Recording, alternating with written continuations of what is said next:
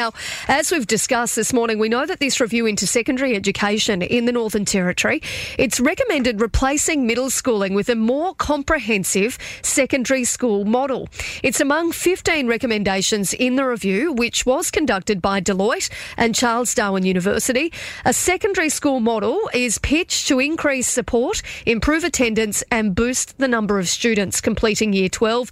Now, joining us on the line to talk a little bit more about the details is the Department of Education's Deputy Chief Executive, Saeed Amin. Good morning to you, Saeed. Katie, good morning to you and your listeners. Thank you so much for your time this morning. Now, Saeed, why was the review conducted from education's perspective? Oh, I think it's always important to review the work, uh, you know, that we're doing. It was a very comprehensive review, over 600 um, consultations, 24 sites. We also asked Deloitte to go to some other states to, to have a look at our secondary provision. Uh, you know, we, we, we were aware that secondary provision wasn't being uh, accessible in our remote schools. We also wanted to have a look at uh, how our schools were functioning from a very positive point of view. So I think it's been a, a, a really good exercise. And what did it find? I mean, the, you know, obviously the headline here is that uh, that it's looking as though middle school is going to be scrapped in terms of it all sort of joining back together. Yeah, look, I mean, and I think uh, whilst it's made 15 uh, specific recommendations, what it really found was that, you know, there's some great strengths in our system. Our middle schools, if I just talk about that, do some great work. Our senior colleges do some great work. But also, you know, it's also about our um, our remote schools. We've got 70% of our schools in the Northern Territory in remote locations. So it's also about ensuring that there's uh, uh, equity of secondary provision right across our Northern Territory. You know, our, our, absolute goal is to ensure that students complete school. Last year, our schools collectively did a great job. 918 students in our government schools achieved NTCET. We want that to be 1,500. We want that to be 2,000. Mm. Imagine, you know, if we're able to do that with our students. So the review, actually, from a much more holistic point of view, talked about five key domains, Katie. Um, domain one was all about recognition of learning learning. Domain two was about transitions between and beyond school, about you know what is it we can and build on our current strengths. Domain three really was about learning access, or what do what are students doing when they're in school. Domain four and five were absolutely critical. Also partnerships and engagement, and we've done our industry briefings this week, as well as systems of support. What is it now we need mm. to enhance in our schools, uh, etc. So the, the the middle schooling recommendation came out of those five bigger domains. How do we create seamless education? How do we build on our current strengths? How do we ensure, um, you know, stronger continuity of learning, connection between primary, middle, and secondary?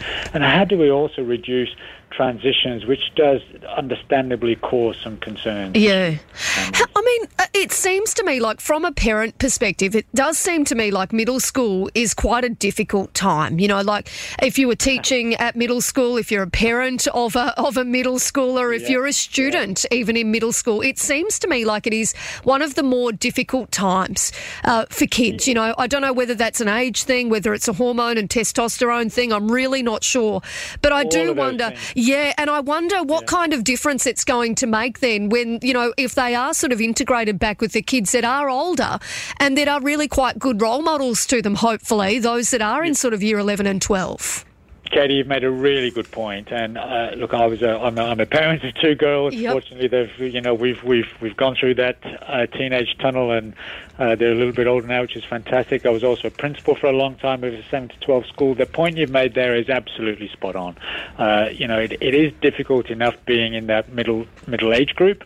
Uh, we understand why, and you've talked about the hormones and stuff. Absolutely natural, and it is terrific when you've got role models in the school. When you can actually see your end pathway, uh, uh, that's really important. I remember holding graduation ceremonies, and we had all of our middle school students there.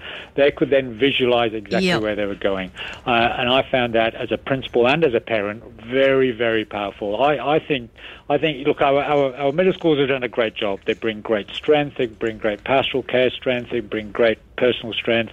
Our senior colleges have done a great job in terms of learning and curriculum expertise. What a great opportunity now to pull those strengths together and mm. create that seamless uh, pathway for students. It's also about flexibility of pathways. I think, I think as an educator, I know that when students go to secondary school, we parents rightly worry about care and Yep. love and attention that they've had in primary school. But let me let me reassure listeners: when your students get to around 15, 16, you really want to have enough flexibility for pathways that your child can access to uh, exit, uh, you know, in a in a meaningful way. Yeah. Bigger school and a much more deeper school will provide that. So I think it's a fantastic opportunity for us now to progress to that stage. So, Saeed, you know, uh, I guess before I get to how exactly this is going to look and how long it's going to take to get there, you know, to those parents that maybe have kids that are uh, that have either either just entered year seven or year, you know, year seven, so uh, they're looking at at um, well, they're already in middle school or they're looking at transitioning to middle school over the next couple of years, and they're thinking, oh wow, you know, being in year seven and being in the same school campus as the year twelves uh, seems a bit daunting. I mean, what would you say to those parents that are thinking this could be quite scary for my kid?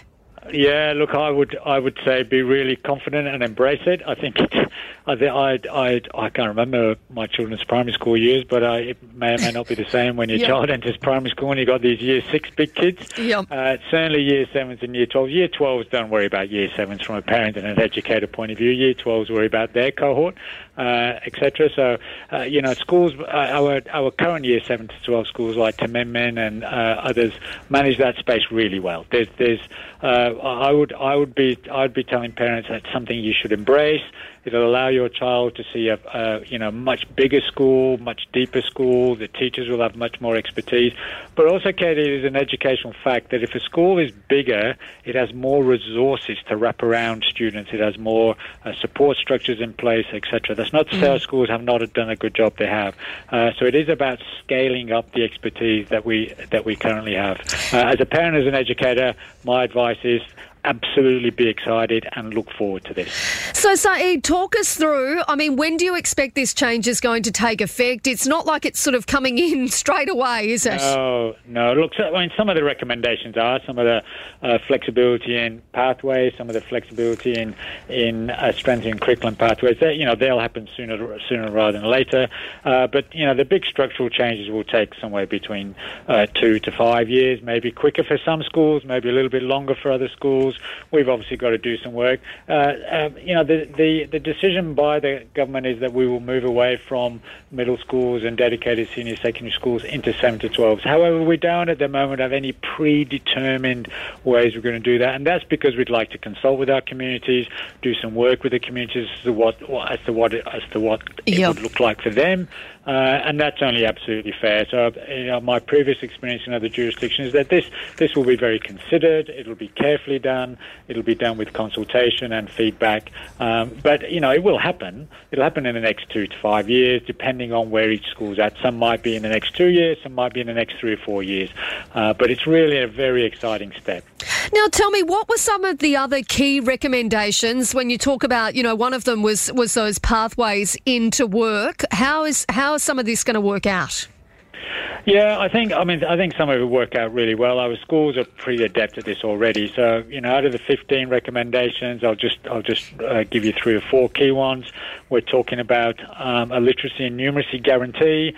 Uh, you know, because our feedback from industry and employers has been that you know we will absolutely look forward to students coming into employment, but they do need to have a certain level of, of um, literacy and numeracy. Middle schools we've talked about effective transitions is part of that recommendation, ensuring that that's, that's quite seamless. And then post school, of course, it's about partnership and pathway support, as you said. So providing regional support for schools to facilitate that work, uh, experience opportunities, career advice, supporting work readiness.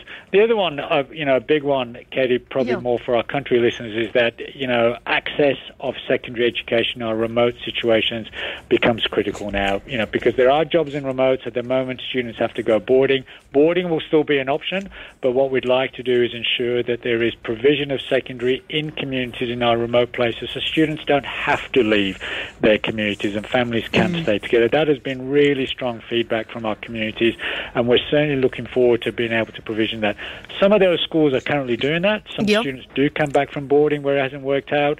Uh, so, you know, we will ensure that funding wise, structure wise, uh, support wise, resource wise, uh, those schools will then be able to do that. That's, that's been really exciting for those communities because that feedback was really strong. Well, Saeed Amin, the Department of Education's Deputy Chief Executive, I really appreciate you having a chat with us this morning, talking us through some of this, how it's going to work, and uh, and you know what it means for families. So, thank you so much for your time today. Pleasure, Katie. All thank you. Thank you. You too.